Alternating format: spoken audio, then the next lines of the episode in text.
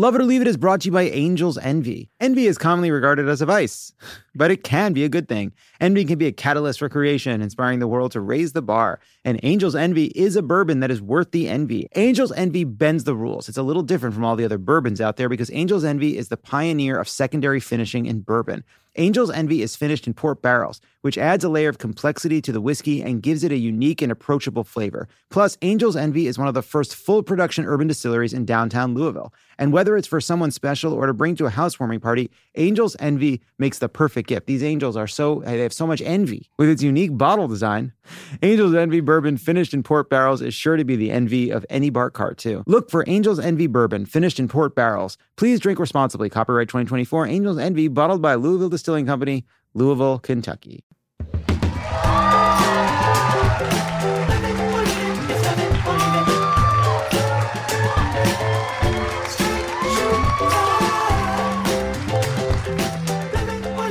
What is up, Los Angeles?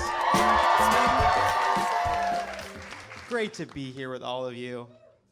It's stupid to ask a group of people what's up. The answer is woo. Still haven't found my perfect starting sentence. But who gives a shit?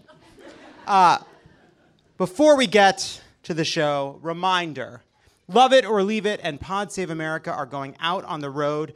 Next week, PSA will be in Charleston, New Orleans, and Durham. Love It or Leave It will then be in Chicago. I will finally rank Chicago pizza and Connecticut pizza and New York pizza. It's finally time I talked about it. Uh, and then after that, we'll be in Madison and Milwaukee on March 2nd and 3rd. I don't know what the. Listen, all right? Here's the deal these tickets, they go like gangbusters, all right? They move, all right? But not in Milwaukee.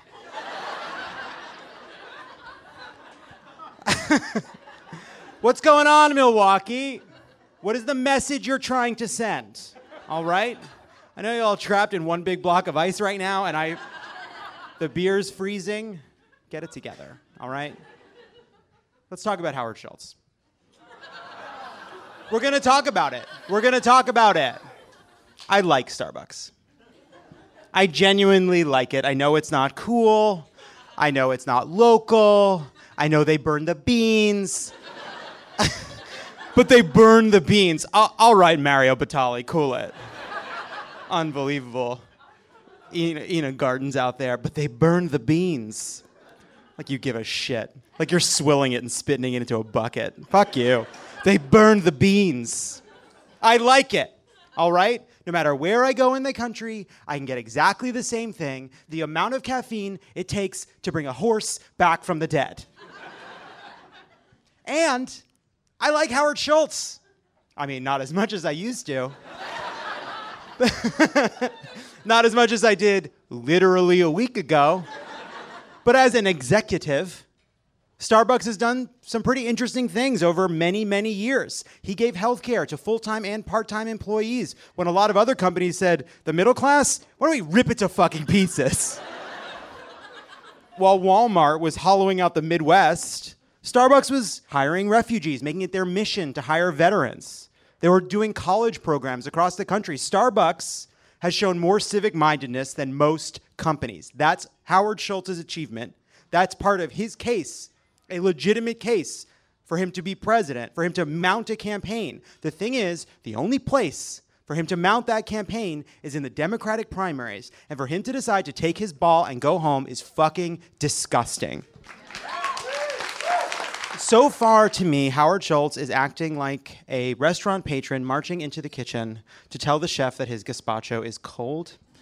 Uh, he launched his campaign by saying that we need a positive kind of politics, the end of revenge politics to bring us together. And what are what is his positive form of politics to bring people together? It is calling democratic healthcare proposals un-American. It's attacking Elizabeth Warren and Kamala Harris, and it's having as far as I can tell not a single positive policy proposal or even anything of kind of an argument for why he ought to be president. He has been doing press for a week now, and I have not heard a substantive argument. Have anyone in this room heard a substantive argument from Howard Schultz as to why he ought to be president?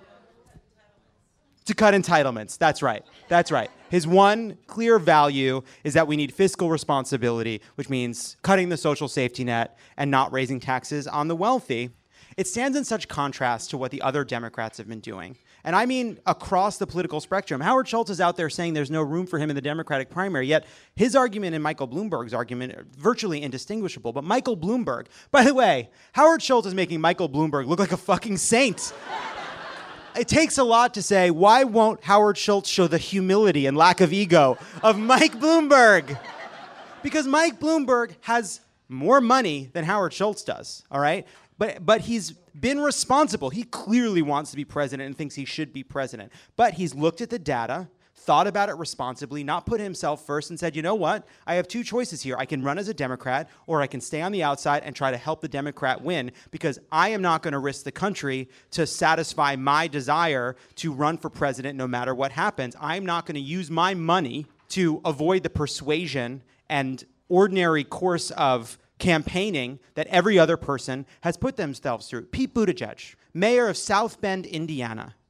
He has shown more sense of purpose and mission and clear hard work and deep thought into his campaign than Howard Schultz has, has in the past week. He, he went out there and said, Yeah, I'm a, I'm a mayor, but here's the reason why a mayor should be president. Maybe makes more sense than a senator. Here's why it's important that a young person run. Here's what we did in South Bend, Indiana. Here's what I care about. Here's what I'm fighting for. Here's why it matters that a veteran and an openly gay person mount a campaign for president.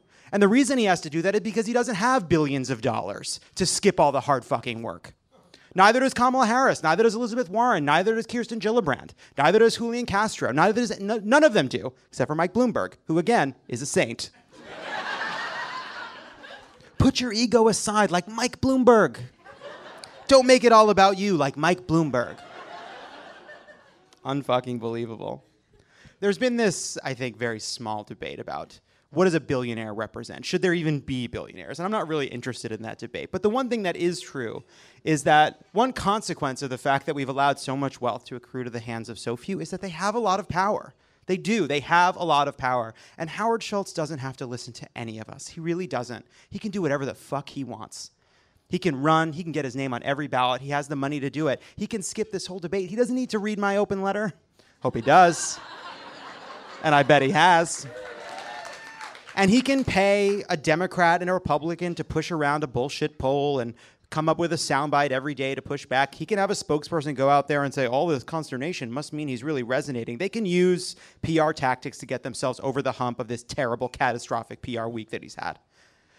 But show us some respect. Show some respect for your fellow Americans who don't have the power that you have, who can't use their money to avoid a conversation. Show us some respect.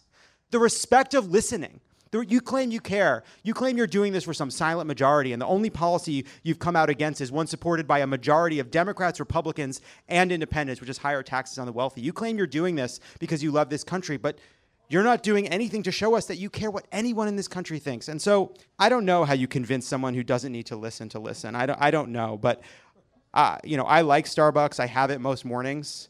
Um, I will, in all likelihood, continue to do so. He's the ex CEO. Won't make a big difference. But I will tell you, uh, until he actually decides to listen and stop trying to spin his way out of this, the only hot cup of blonde I'm interested in is Ronan Farrow. Okay. Uh, let's start the show. We have a fantastic panel. We also have a great guest to kick off tonight's show. He's the representative of California's 28th congressional district, where we are currently sitting. He is my congressman which is way better than being represented by some backbench doof. Please welcome the chairman of the House Intelligence Committee, Adam Schiff. Congressman, thank you so much for being here. How are you? I'm good. I'm good. I'm uh, I'm glad not to be a backbench doof. I'm I'm more of a, a front bench doof. You could call me Chairman Doof now. Chairman Doof. Um,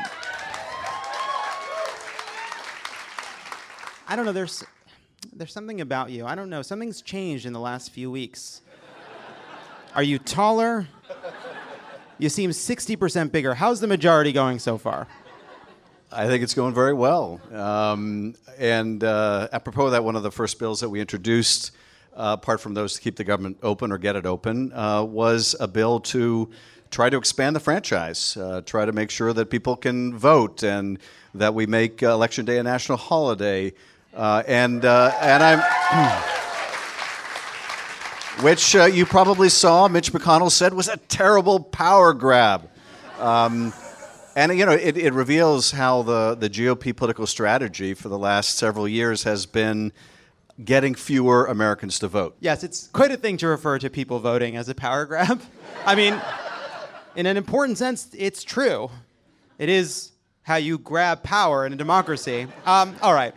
So I'm very happy that you're here. A lot of a lot of shit in your purview. I don't think that's how they'd say it on CNN, but that's what's been going on. We, we call that jurisdiction. Jurisdiction. Smart. But but shit is much shorter and apropos. Yes. Okay. So uh, this week is actually a big week in uh, the public's understanding of what our intelligence community thinks. The administration's intelligence leaders went to Congress for the annual threat assessment. The director of national intelligence, Dan Coats, CIA director Gina Haspel, several others, they went in front of Congress and they contradicted Trump. They contradicted Trump's assertions that the U.S. has defeated ISIS, that Russia isn't meddling in U.S. elections, that there is no longer a nuclear threat from North Korea, which sucks because I saw Trump say that and I was like, what a load off. Glad that's, glad that's over. One less thing to worry about. You know, got enough on our plates. The Midwest is frozen.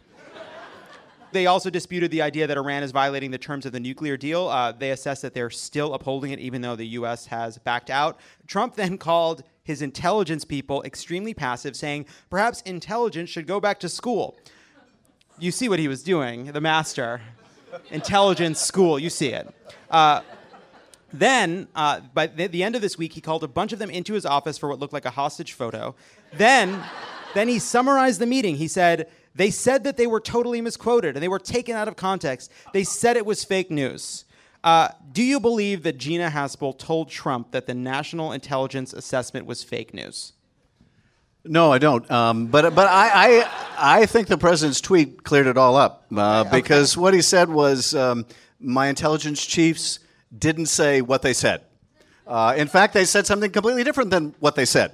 Um, so that's perfectly clear. Here's a nice photo of me sitting with them the, the terrible reality of all this is we have the best intelligence agencies in the world. Uh, they're designed to give policymakers the best information to make decisions. And when you have a president that will completely disregard what they have to say, it means he's going to make decisions based on a fantasy of what he would like the world to look like. That's dangerous, but it also means that people who risk their lives to provide information to our intelligence agencies are going to dry up those sources are going to dry up because why risk your life if at the end of the day the decision makers are going to ignore what you're providing? And so it makes us less safe. Uh, it also, of course, means that our adversaries can mock and ridicule what our intelligence agencies have to say because, you know, Putin can say, uh, okay, the intelligence agencies say I meddled in the election. Uh, I didn't do it. Uh, you can't believe them. Look, the President of the United States doesn't even believe his own intelligence agencies to that end, you have these, you know, Gina Haspel, she's overseeing the Central Intelligence Agency. These are people who do risk their lives under the assumption that their work will be valued. Can someone like that serve with integrity, or do you see the wisdom in what a lot of people have said, which is someone being treated this way has a moral obligation to resign? Uh, you know, I think the, the conundrum of the Trump presidency is how do you ethically serve a deeply unethical man? And there is never going to be a good or complete answer to that question. Now, some, I think, have managed to walk that line far better than others. I, I think Secretary Mattis uh, is a true patriot, and I think he served as well as he could serve this deeply unethical man. But it got to a point where he could no longer, in conscience, serve, and that he thought he could play a more important role by resigning and explaining why he was resigning. Uh, I wish more, frankly, had followed his example. I do think that with respect to the heads of the intelligence agencies, that the men and women working in those agencies have probably told their chiefs, don't leave us. You're the only thing protecting us. We need you to stay where you are. And I think they're torn uh, between wanting to, for the mission, wanting to protect their workforce and the integrity of the work they do, but also not betraying what they stand for. And uh, you know, I'm proud of what the agency heads did at that hearing because they spoke truth to power. That is what they're supposed to do. And on our committee, we're going to make sure that's what they continue to do. So let's talk about Robert Mueller, that square jawed person. Uh, most of the indictments we've seen coming out of the Mueller investigation so far are around perjury, obstruction of justice. Do you think this is part of a greater strategy, or do you think that collusion and the crimes associated with it are just harder to prove? Well, you know, I think when you look at the whole university of the indictments so far, you, you have indictments that go to the heart of Russian intervention, in which uh, Mueller indicted a couple dozen of the Russian actors in the hacking operation, in the social media operation. Uh, there have been a number of other Trump associates like Mike Flynn who've been indicted uh, for lying about their connections with the Russians. And of course, the more recent uh, charges against Michael Cohen and Roger Stone. The question is will there be an indictment on the conspiracy charge, on the conspiracy allegations or the collusion allegations? Now, here, the Justice Department has taken a position you can't indict a sitting president. So even if there was sufficient evidence that the president was involved in a conspiracy, presumably that would not be indicted by the special counsel. Now, I think the reasoning behind that is flawed, but it's likely that that's the precedent they would follow. But what we have seen in other circumstances, uh, for example, in the Southern District of New York, is that they have made mention of the president uh, as individual one, uh, and they have alleged that the individual one coordinated and directed a campaign fraud scheme. Uh, involving the payments of these hush money sums to uh, porn stars and the efforts to kill those stories. Now, those are not mere paperwork violations. It's not as if someone contributed sequentially on Act Blue and got over the limit somehow. Uh, these are expenditures, hundreds of thousands of dollars in excessive limits by prohibited uh, corporations who are not allowed to contribute. And they involved allegations that could have been election altering had they been reported. Uh, that's about as serious a campaign violation as you can get. And the Justice Department has taken the position that Michael Cohen should go to jail in part for his participation in that scheme. What is the argument to be made that the guy that they've identified as the one who directed the scheme and coordinated the scheme should somehow be treated differently? So that may mean that there are potential charges awaiting the president when he leaves office, even if they don't feel they can bring them while he's in office. All right. Well, listen, now it's time because it's time to talk about the I word. That word is impeachment. Uh, stop. I was it. wondering if there was another I word. I was honestly, I was searching for a fun one and I had nothing. honestly, I think Trump took up the part of my brain where I used to come up with jokes. Uh, so you wrote an op-ed in May of last year, and you discussed impeachment and the difference between a legal standard and a political standard. And you said this. The standard is Was the president's conduct so incompatible with the office he holds that Democratic and Republican members of Congress can make the case to their constituents that they were obligated to remove him? You know, to me, that seems like an entirely reasonable standard, but it also presumes the reasonableness of both parties. You know, if Nixon had a Fox News, he might have been considered a very successful two term president. Are you worried at all that by that standard, that if Fox News can immunize Republicans to scandal, that that standard would only apply to Democrats? You know, I, I, think that that is one of the most significant differences between uh, the Watergate situation and the present. Um, one was you, you had Republican members with more courage and more backbone than we see today. But the other was that you had an entire media apparatus that, come hell or high water, would put a glossy, uh, false spin on whatever the president did or said. And this is one of, I think, the most cross cutting problems of all that faces our country, which is people now just get their information from such very different places. And what that does mean is, as you say, getting the Republicans to even speak out against what the president is doing every day is difficult, sometimes impossible, let alone getting them to entertain the idea of voting to remove him from office. Now, there are some that believe, and I understand why they, they do, that we should impeach him regardless of whether we can convict him. We've been down that road before, and I don't think that is something that we ought to pursue as a desirable, acceptable outcome to put the country through a failed impeachment. I do think we ought to expose uh, all of the malevolence. We ought to await the Mueller report and see what evidence it produces. It may be that the standard is met uh, for us and for enough of the Republicans, but Um, I think we need to wait until the evidence is clear. We need to do our own investigation. We need to let Mueller do his before we decide to put the country through that. And that's why I say it's going to have to be bipartisan, at least to some degree, or it will fail. Now, it is, I think, undoubtedly true that Democrats have a far less tolerance for this kind of malfeasance than my GOP colleagues. And I'm sure you find yourself doing this just as I do every day. Can you imagine if Barack Obama fill in the blank? Um, and, and let me just give you my favorite, okay? just give you my favorite. Okay, never mind the conspiracy stuff and all the rest of that. Let's just focus on what we do know that is not contested. While Donald Trump was running for president of the United States, up until the point he became the presumptive nominee of the GOP, he was saying, I have no business dealings with Russia. Zero, not a zilch. And at the time he was saying that, he was having private discussions with the Russians, seeking the help of the Kremlin, seeking Putin's own help to put together what would have been uh, the most lucrative deal of his life. Something the special counsel says would have made him hundreds of millions of dollars. Uh, this Trump Tower, this massive tower in Moscow. And at the same time, he is trying secretly to put this deal together to make himself an even richer man. He is offering the Russians relief from sanctions. He is advocating a relief from sanctions, something that would make the Russians and Putin billions of dollars. So he stands to make hundreds of millions, they stand to make billions, and he is misleading the whole country about it. That's incontested. Now, whether that's a crime or not, that's incontested, but can you imagine Barack Obama being revealed to have done that?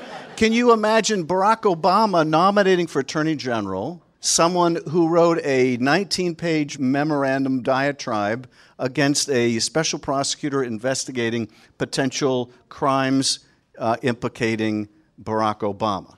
It would be unthinkable. Just remember Bill Clinton and Loretta Lynch on a tarmac for five fucking minutes. All right. Well, one last question on this. to that point, you know, what began as the most far fetched and outlandish of notions, that the idea that the president has, is compromised in some way, has become, if not an accepted reality, certainly a strong possibility.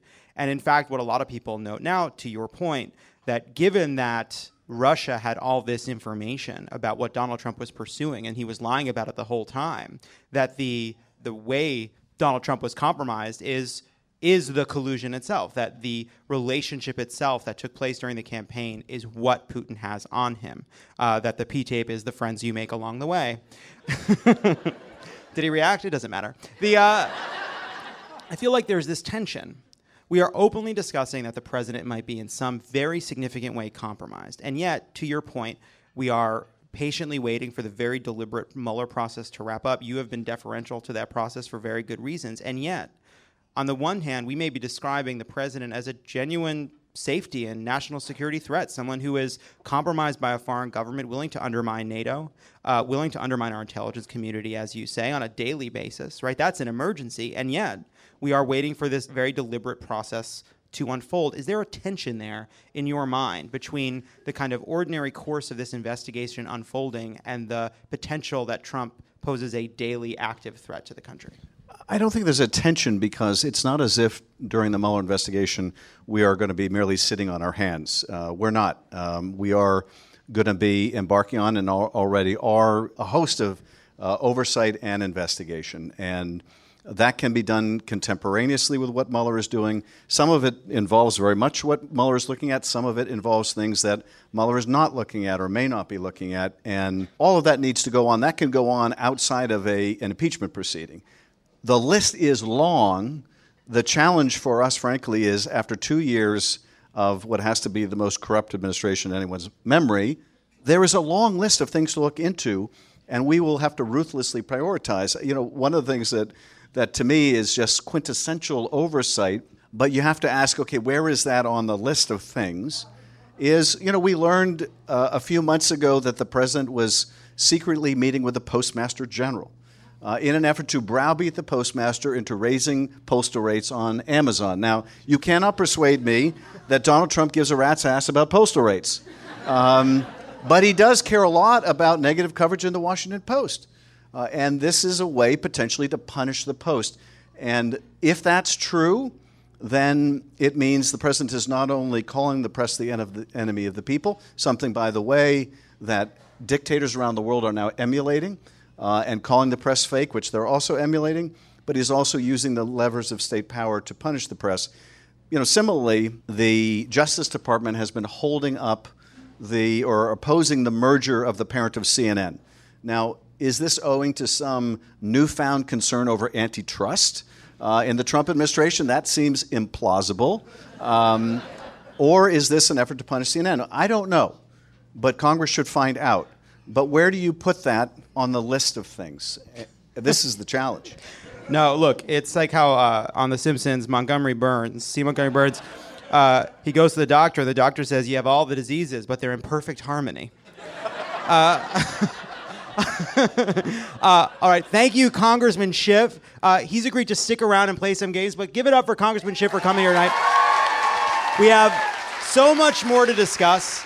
A lot of stuff happened this week. There's chaos in Venezuela, Arctic cold in the Midwest, a debate over health care in the 2020 primaries. To help us break it all down, please welcome the rest of our panel. She's an actor and comedian from Bajillion Dollar Properties, co host of Yo Is This Racist, and she has a new podcast and recording project, The Supergroup. Please welcome back to the show, Tawny Newsome. Hi. Hi, how are you? Hello. I'm great. Oh man, I'm so glad you talked about that. Um, Howard Schultz. Uh, he's the Peanuts guy, right? Yep. Yep. Yep. Yeah. What a jerk. Yeah.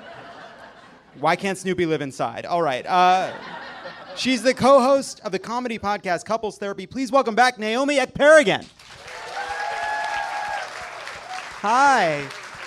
Yes. Oh, I got sad. Just before we were going through the information, and that took me on an emotional journey. Yep. But now I'm ready. We're all on an emotional journey We are. together. This is true. All right, let's get into it. What a week. Uh, Tawny, uh, so Howard Schultz has kicked off this debate about Medicare for all. Do you believe that universal access to a public health program would be un-American? Um, yeah, because this country is hard all the time, so to make anything easy like getting medically sound seems incongruous, frankly. Um, no, I mean, obviously not. Obviously, we should all just be able to be sick and go to the doctor. This is a true story. I fell off a scooter on my honeymoon in France. I was rushed to a French hospital in Corsica, which is, I mean, it's not even really France. It's like the Jurassic Park of France. Um, and they rushed me in an ambulance, which would be so much money here. I got stitches, so many doctors fussed over me. We got a bill for 50 euro. Five zero, and we didn't pay it.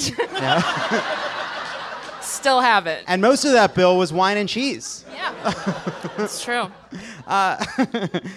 Naomi, we're at the very start of this Democratic primary. One of the first policy debates we are now having is about healthcare, how to pay for it, what should happen to private insurance. What are you thinking as you're watching the beginnings of this debate unfold? How are you feeling so far? We're in the very start of this Democratic primary. How you feel? Told you I'm on a roller coaster. I mean, it's insane how things that feel like, as you said, it's like it should be okay for us to get sick or have an accident and not end up bankrupt because of it. And to feel like this is such a sticking point with so many people, and then the degrees of which it's like, well, you might have to pay a little bit. Well, I think you should pay nothing. Well, I think you should pay more than a little bit. It's just like, give us something. You know what I mean? Maybe me yelling isn't helping. But that's where I Disagree. Uh, Congressman, what do you think about this debate over a transition? If we were to do something like single payer and there would be a transition window and parts of the private insurance system would be unwound, are you worried at all about Republicans and the insurance companies' ability to demagogue around that issue? Well, uh, we've seen them demagogue around it uh, ever since the Clintons tried to expand health care. Uh, you know, one of the terrible missed opportunities when we passed the ACA is that we had a public option that was part of the ACA. And, um, and it, it, in an effort to get it through and, and compromise, it was dropped. They're laughing because they know that you just say public option, and I just want to yell about Joe Lieberman for 30, 30 minutes. I, uh, I didn't know that was a trigger, or I, or I would have used it earlier. Um, but you know, had we done that, we would have been able to you know test the concept and uh, and actually of all the things in the Affordable Care Act, that was the piece that had the most powerful impact on driving down cost, because all the plans would then have to compete with a far more efficient model. Uh, so that was a, a terrible missed opportunity. But you know, there are a number of proposals out there that would, you know, smooth the transition, um, and including one where you can buy into Medicare. And uh, you know, I think that there are a lot of uh, great options like that to explore. Uh, and part of the weeding out of the presidential campaign will be to see who can make the best case for the best approach. But uh, but I, I share uh, my colleagues' uh, astonishment that anyone would label universal health care as somehow un-American um, when the idea that you can't provide health care for yourself or your kid gets sick and you can't get them health care, I can't imagine anything less American than wanting to fix that. Yeah, it's genuine nonsense because it's like Medicare for 65 and older, all American, beloved by all. You give Medicare to a 55 year old, what are you, Hitler? Take that shit to Venezuela. Uh, one last question, Naomi. Do you like Starbucks? No. Now, look, I'm not a coffee person, but they do burn the beans. that is something I detest. You know just from smell. I can smell it's a burnt bean. I can smell it. What else? You know, I'll tell you what else I can't stand. This is why I can't stand new show. You ever been in a Starbucks bathroom? Shit is going down in that bathroom. It is never clean, and yet they make you fight for the bathroom key. They want you to beg for the key into the dirtiest place in the world. And that's a mind game I'm not gonna play. All right. when we come back, okay, stop. Don't go anywhere. There's more of Love It or Leave It coming up. Love It or Leave It is brought to you by WikiHole on Wondery. Do you know when Crystal Pepsi was discontinued, what was in Al Capone's vault, or which famous meteorologist is Lenny Kravitz's second cousin? If not, then you haven't spent enough time on Wikipedia, but that's okay because you can learn all about it on the new podcast WikiHole from Smartless Media. Discover the craziest rabbit holes on Wikipedia with host Darcy Carden and her favorite comedian friends as they bring the cyber frontier directly to your tympanic membrane. We love Darcy. Love Darcy. And if you listen to WikiHole, you learn that is the sciency term for eardrum.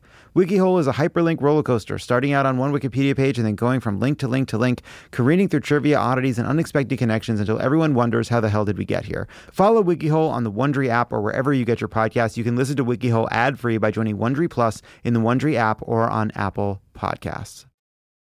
And we're back.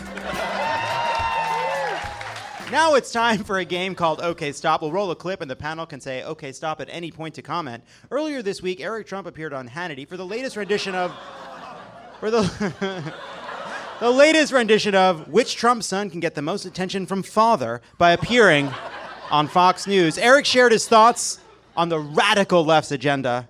Let's take a look. Democratic primary quickly turning into a contest who can be the most radical. Here with reaction from the Trump organization. He's the son's okay, president. stop. I just that face chilled me to the core. Those eyes are dead. And I just think that when that's what you're starting with, nothing after can be good. Go ahead. Saw what we played. You can't have the choice of health care. We're going to stop drilling natural gas, all our resources, all the jobs with it, the lifeblood of our economy. And I'm listening and I'm saying, this is great for your father. It doesn't make any sense. I mean, the Democrats are not the party of JFK. They've become so radicalized. They want to bankrupt the system through. Stop. Okay, stop. What was that word? Radicalized? We've become so radicalized. I am done with marble mouth white men on TV. Seriously, black people in this country have to speak two different languages, basically, and these motherfuckers can get on TV mangling the one they learned. free health care for all. How do you pay for this stuff? I mean, we, we would become Venezuela. We'd become so many of these other countries. It, it doesn't. It doesn't work. That's not what America's. Okay, stop. Look, giving people health care is not what America's all about, all right? America's about this guy running a fake business for his father who got the money from his father who got the money from stealing it from black people. That's the story of America. Story of America is a guy named Fred Trump bilking poor black people, taking that money, giving it to his son, interest free. That son using tax breaks from the city that his father got from corruption, using that money, right, connections to the mob, to build an empire of shitty buildings. and then, when you fuck up that business, use reality TV to create a fake image of yourself as a business hero. Then use that to use the name to put it on buildings you don't own. And then from that, convince the Republican Party to make you the nominee. And from that, become president while secretly pursuing deals from Russia. And from that, your son gets on Hannity. That's the American dream. I mean, America's about hardworking people.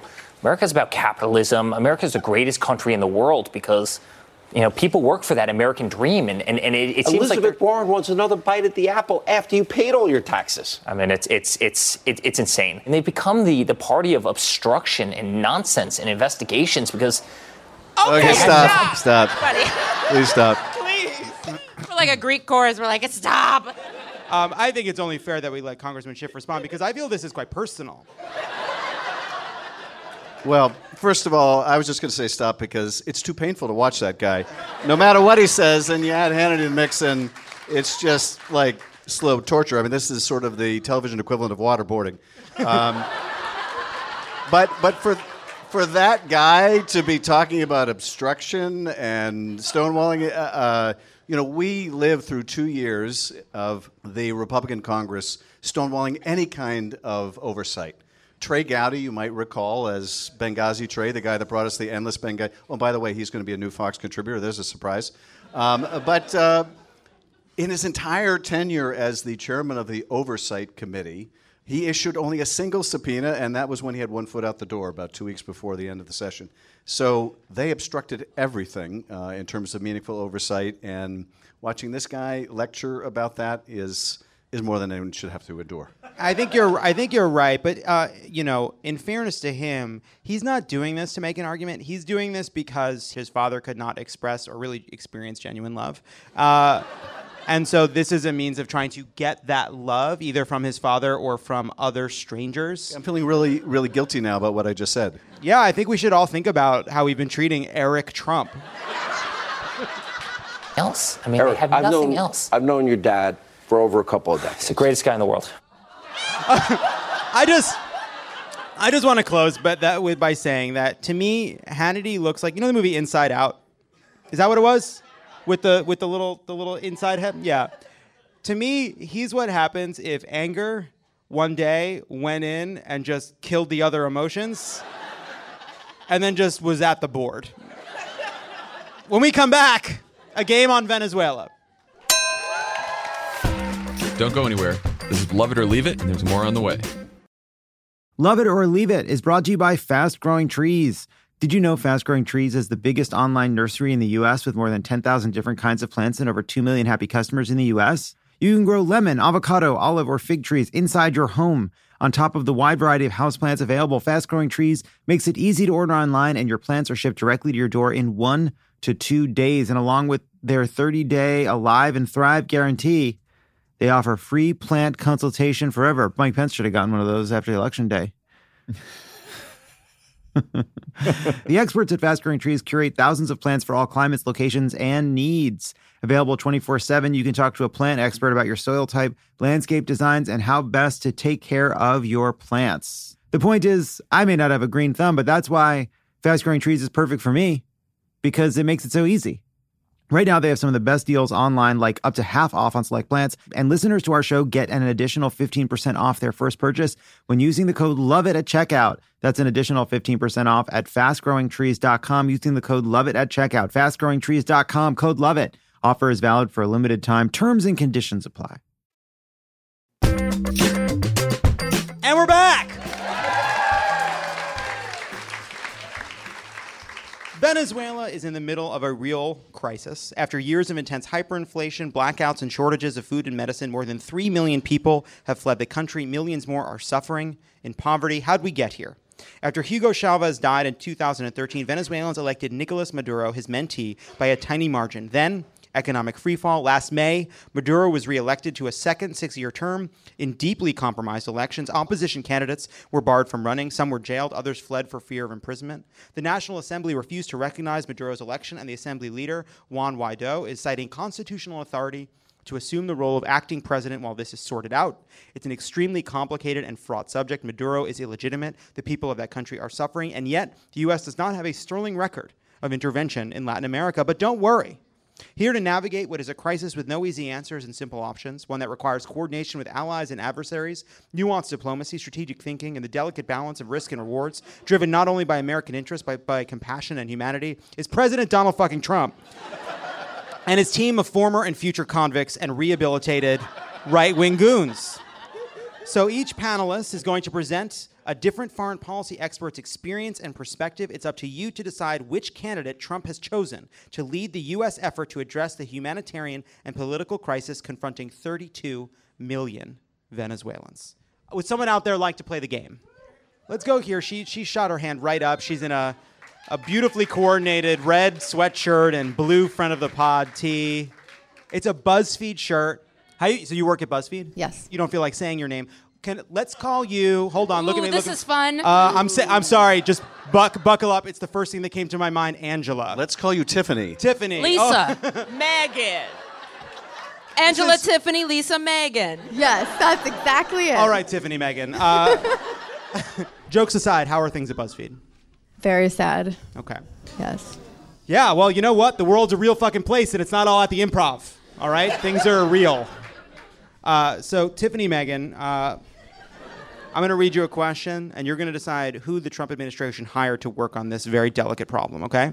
Question one What approach do you believe is most effective in conducting smart foreign policy toward a country in political crisis? Is it A? I believe in taking a multilateral approach that would ensure we work with all our allies to take collective and unified actions in order to achieve a peaceful resolution through diplomatic means. Is it B?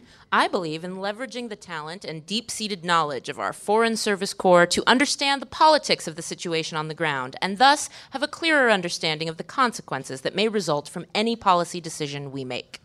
Or is it C? Look, you want to intervene, just fucking intervene, okay?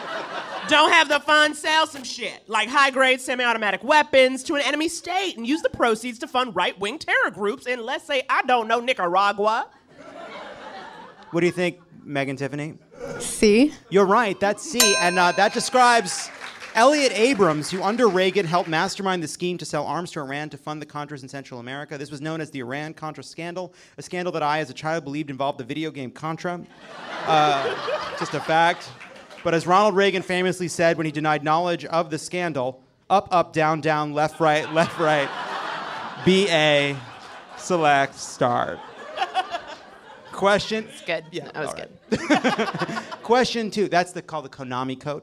Uh, it's a famous code, basically in Contra, which is a very difficult game. Uh, you started with three lives, but if you type those sacred buttons up, up, down, down, left, right, left, right, BA, select, start. I played with friends. I had friends as a kid. Uh, you didn't need the select. The select was if you had a buddy. Uh, you got 30 lives. 20?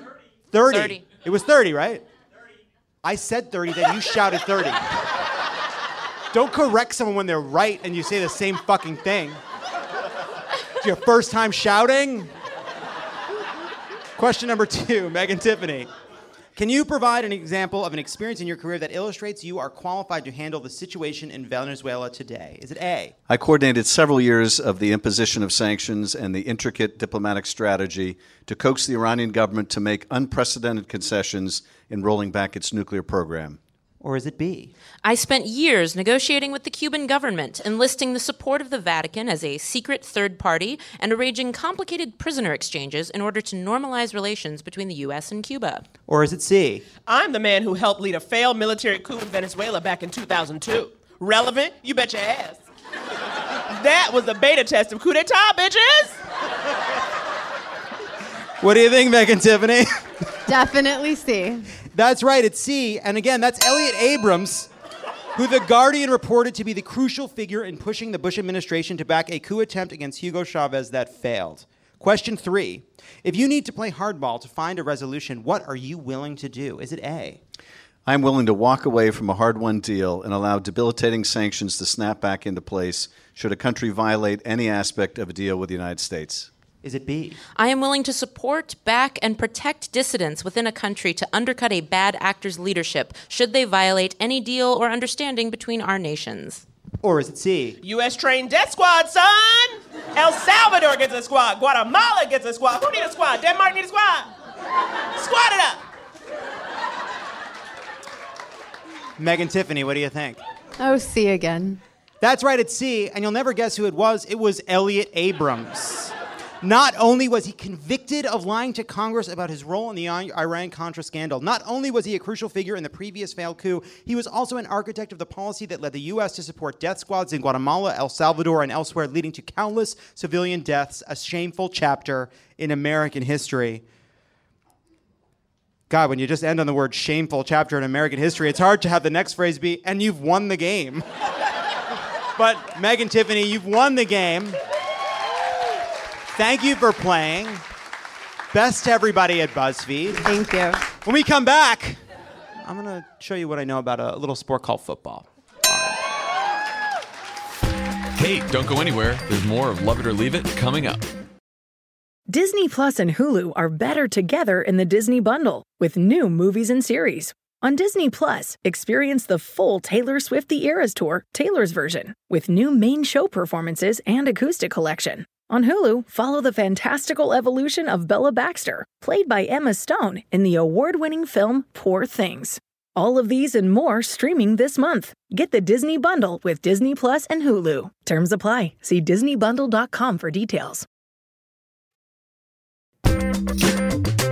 And we're back!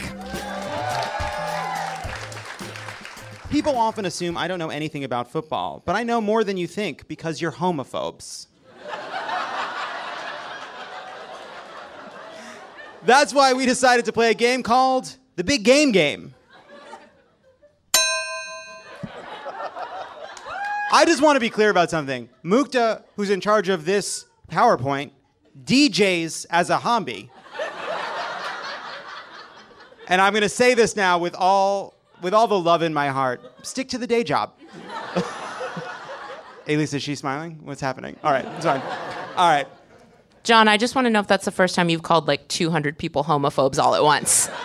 Because it was, it really made me happy. Yes, but we're gonna do some bigger shows, and I can beat that record. yeah. Here to test my knowledge is former Notre Dame football player and co-host of the Fox Sports podcast. Maybe I'm crazy. Please welcome Brandon Newman. All right, so here's how this is gonna work. All right, it's a one-on-one context. He's gonna ask me questions. I'm gonna ask him questions. All right, and we'll just keep score. You keep score for us, okay? Brandon, you want to kick us off? Yes. Love it. Which of these are not a real position? Tight end, safety, puller, or corner?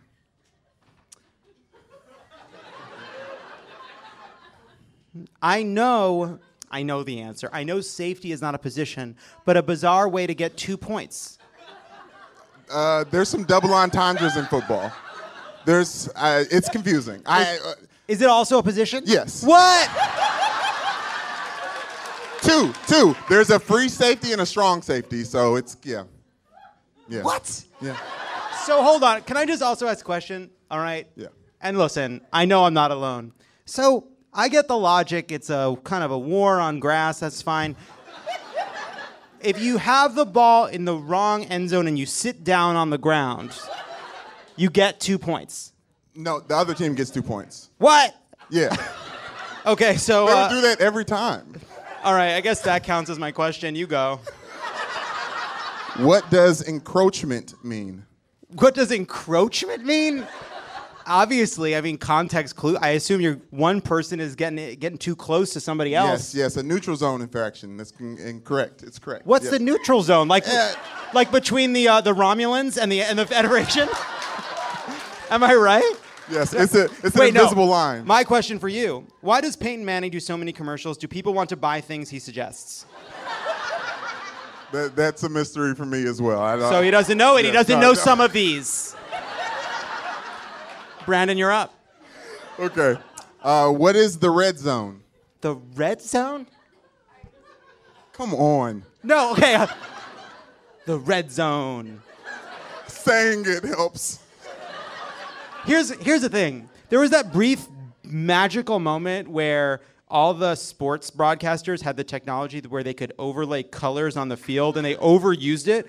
And in those 4 months I learned more about football than I had before or after. I don't know what the red zone is. What is it?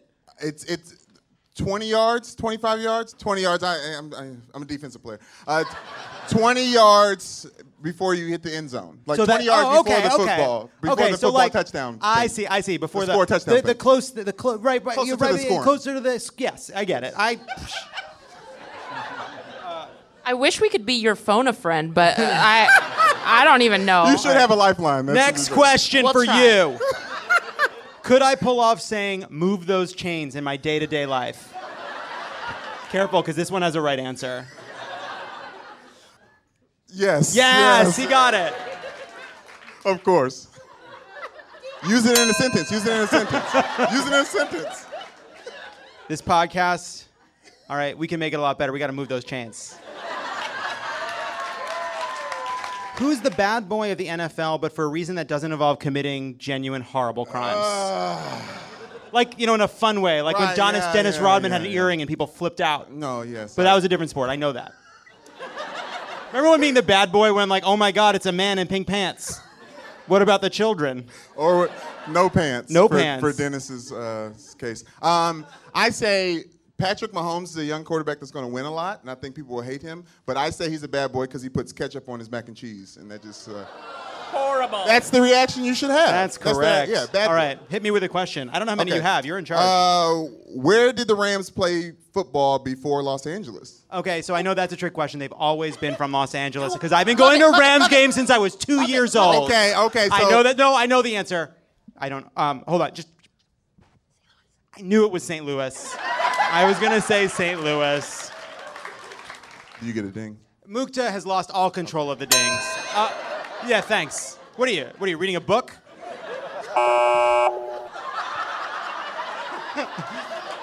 you know what, Moot? Yeah, great. Okay, thanks a lot. Thanks a lot. So, Patriot fans uh, pretend the deflate football thing wasn't real, but it was real, right?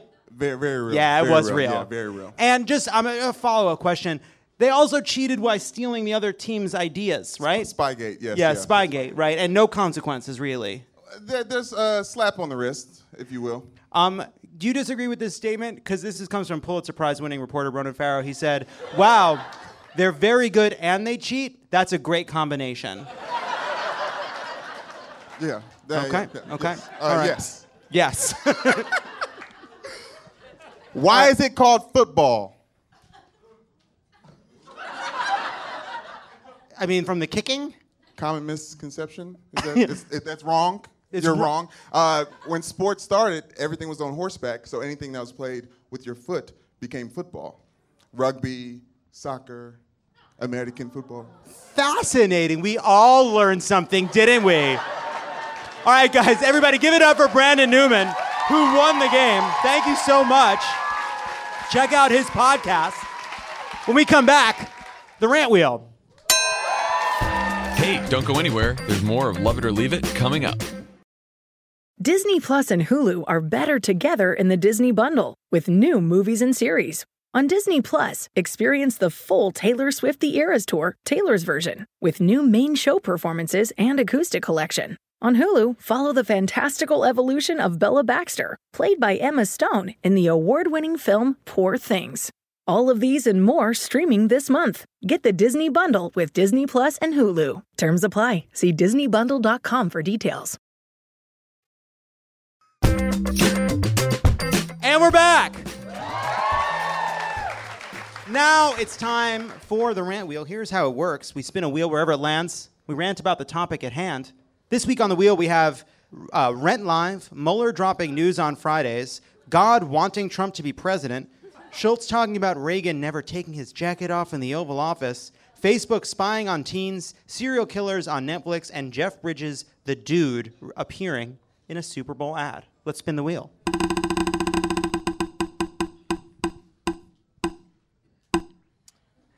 It has landed on Matthew Whitaker and non-vegan buns. I will tell you that uh, Congressman Schiff said these were the two topics he wanted to rant about. I genuinely couldn't decide, and so twist and challenge put them together. I've Got to rant about both of them. I've got to rant about Matt Whitaker and his non-vegan buns, do I? Um, okay. Well, first of all, I'm vegan. Any other vegans here? Oh, okay, there's one. Uh, Well, they're, they're just so I'm- tired and hungry. I'm vegan. I'm vegan because Cory Booker is vegan, and I, I want to be Cory Booker. Um, I hate it when you go to a restaurant and they have a vegan burger on the menu, and you ask the waiter, "Is the bun vegan?" and they say no. Uh, what's the point? I mean, it's false advertising. You can't have a vegan burger with a non-vegan bun. I mean, you're, you're, you you go for the plant-based, you know, good conscience middle, and you got the you know the bad guilty bun. So anyway, that that pisses me off. Um, What gentle anger. uh, this is me filled with rage, um, and uh, this is me very happy. Uh, I'm, I'm the Al Gore of the Congress. Uh, so don't put that in the world. uh, Matt Whitaker. I don't know where to start with Matt Whitaker, but but here's the thing: the acting AG and the nominated AG um, both refused to commit to following the advice of ethics lawyers. Is it too much to ask that the top law enforcement officer in the country follow the advice of ethics lawyers? I mean, is it too much to ask of all the conservative lawyers in the whole country that what we can't find a single one that hasn't previously expressed their hostility to the Mueller investigation? Is that really where we've come? We have so dumbed down the moral and other standards of this country during two years of Trump that apparently it is now okay to be attorney general with a bias against an ongoing case, uh, having gone on TV or gratuitously sent memos to the White House about what a terrible job Bob is doing, uh, and take the job and say, the hell with the ethics lawyers. Should I talk more about the buns? I, I honestly, I am mostly. I, I'll tell you, I have this tiny gip worry in my in my in my in, in this in the core of myself, which is, can we effectively oversee Trump without the flesh of animals? And I, you know, Well, don't I worry. know what uh, you'll Don- say. Donald Trump eats enough chicken to make up for all the vegans in the country, so Okay. I think we're good there. All right, let's spin it again.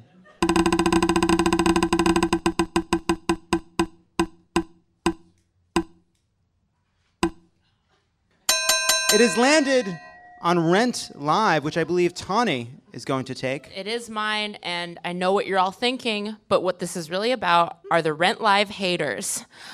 I am so sick of people who can't contain their snark and can't see that show for what it really was, which was imperfect, but still like a pretty incredible piece of TV. Okay, so it wasn't great, right? The guy broke his foot. They don't have understudies because it's television. It's Hollywood. Hollywood doesn't have understudies, okay? It's not real Broadway. We all knew that going in. Vanessa Hudgens is in it. That no one is mistaken about what this is, okay? And yes, the original musical is kind of like you watch it now in your 30s and it's a little like awkward because like La Vie Boheme, like being a bohemian in 1996, that sounded great. Now when I hear the word bohemian, I just think of white ladies in dreads and I don't want it. So, and like really when you think about Benny, he's like the villain when really he's just a black business owner who wants his white friends to pay rent. like, it's not great, okay? It's a little hard to watch in your 30s. But what I'm saying is that at the core of this musical are issues of homelessness that affect people of color, the LGBTQ community. There's three damn interracial relationships, and all of that was broadcast into people's living rooms across America on a Sunday night on motherfucking Fox, and you guys are mad about Tinashe's vibrato or whatever. like, stay focused. Some old racist homophobes got their wigs blown back that night. That's what I am here for. So I just want people, I think we do reserve the right to have snark about these live musicals because they are often a train wreck. But I want you to save them for the, the Sound of Music lives, which um, I think had like Carrie Underwood just playing like a beautiful blonde wooden spoon. Um, or. Or Grease, Grease Live, the central message of Grease is just women, change yourselves. So I don't want to hear it about rent. And frankly, I couldn't hear it because the sound design was atrocious. Let's spin it again.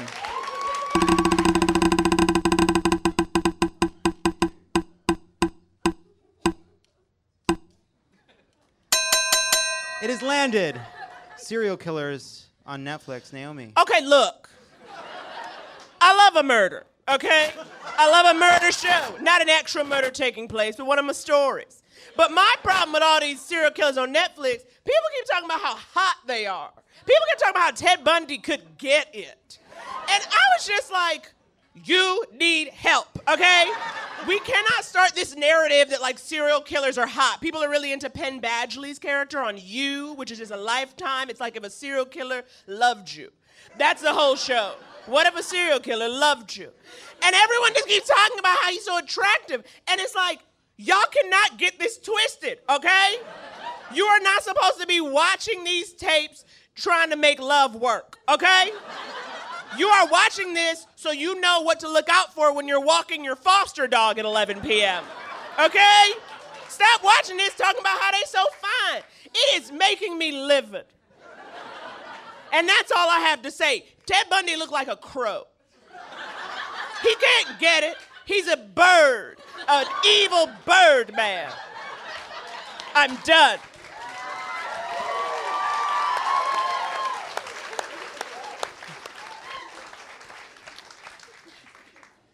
Counterpoint.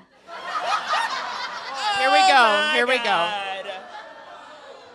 I have been watching American Crime Story, colon, Versace. and I understand why that one guy went on a road trip with Darren Criss. I'm not saying he should be proud of it. I'm not saying it's the right decision, but I understand it. I think the real issue is the casting. They need to not cast beautiful people to play these parts. Exactly. If you're, Cast if you're gonna come on Love It or Leave It and talk about not casting Darren Criss and things, you get the fuck off this stage. I will say, when he thanked his female fiance at the Golden Globes, I did shoot my television. Let's spin it again.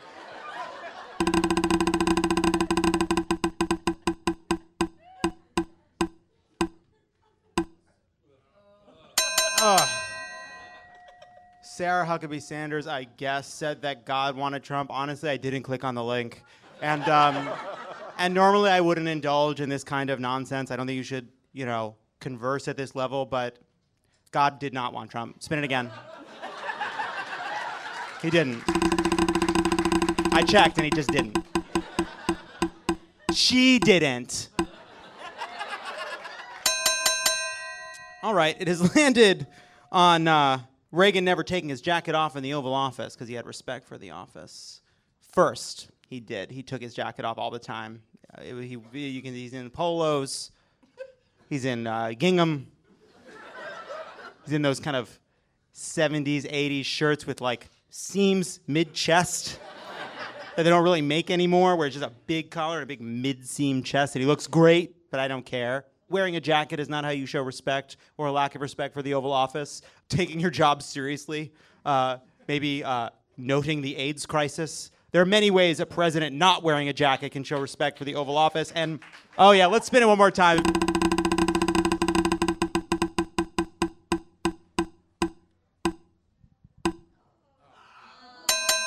It has landed on Jeff Bridges playing the dude in a Super Bowl ad. And I want to tell you something.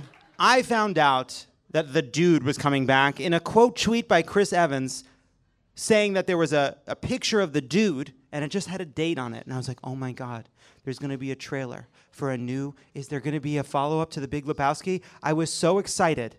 I was like, it was like, a, I was like a kid on Christmas, Christian. Uh, I'm a Christian. And then, then my heart sank because someone said the date's the Super Bowl. It's a Super Bowl ad, and I was like, "Oh, come on! Don't take some of the most precious characters and then use them to sell God knows what on Super Bowl Sunday. You know, have the your your your race car drivers and your Chester Cheetos and your and your Bud Light enthusiasts and your Clydesdale fucking horses that even though we know it's stupid do make us tear up. It's fine. I don't care about any of that, but you don't take the dude and put him on the Super Bowl. I don't care what the ad says. The dude would hate that. and then, and I stop breaking the nice things we used to have. All right? Can I just can I just join that rant?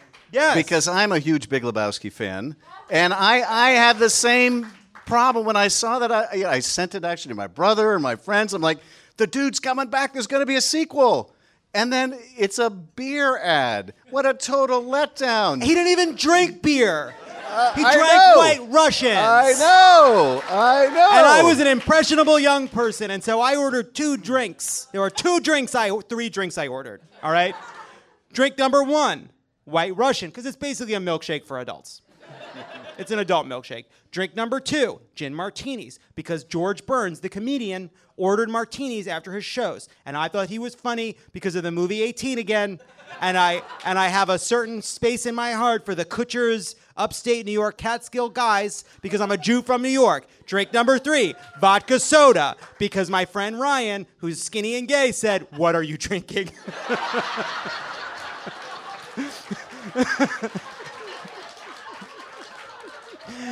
what are you doing? Get that shit out of your hand. T- gin and tonic? No, that's just Coca Cola. Get that out of here. Vodka soda for you. So I have to tell you the line from The Big Lebowski that I used to use religiously and came in very handy in politics until Trump was elected. I used to say, "No, you're not wrong. You're just an asshole." um, but now I have to say, "Yes, you are wrong, and you're an asshole." What a fantastic place to leave it. Uh, let's end on a high note. This week, Baltimore decided it will no longer prosecute cases of marijuana possession. The city's top prosecutor, Marilyn Mosby, announced that she will try to vacate nearly 5,000 possession convictions between 2015 and 2017. More than 90% of minor possession citations in Baltimore went to African Americans, though the Baltimore Police Department says officers will continue to make arrests for illegal marijuana possession until the state legislature changes the law. Those people will not be prosecuted, and first time offenders charged with felony distribution will be sent to diversion programs. I think this is really important. I think there's still a legitimate debate to be had about what happens when a society legalizes a drug like marijuana. I think I think we are very cavalier because I think it is a drug that does carry some risks, and I think it's silly for liberals to pretend it doesn't. Uh, it's not as dangerous as alcohol. It's not as dangerous as cigarettes, but I think we would be wrong to pretend that marijuana doesn't hurt a lot of people and disconnect a lot of people from their own lives, and a lot of people use it. We should be serious about it and, and take it seriously because it is still a drug. However, none of that is a reason or a defense of a system that puts people in jail for having this substance that is less harmful than the two drugs that have been legal the whole entire time. So, as we slowly legalize marijuana, it's important that we also go back and undo the incredible injustices that have been done uh, to mostly black and brown people who've been caught with this drug that white people and rich people have been using without fear for decades this entire time. It's really only a legalization for the people who have been punished by the set of laws that we already had on the books. So I think it's really exciting that places are doing it and more places need to do it, even as we figure out how we handle the fact that we're introducing a pretty great new drug into the system, you know? and that's our show. I want to thank Representative Adam Schiff, Tawny Newsome, Naomi Ekperigin, and Brandon Newman. Thank you guys all for coming out. Come see us on tour and have a great night.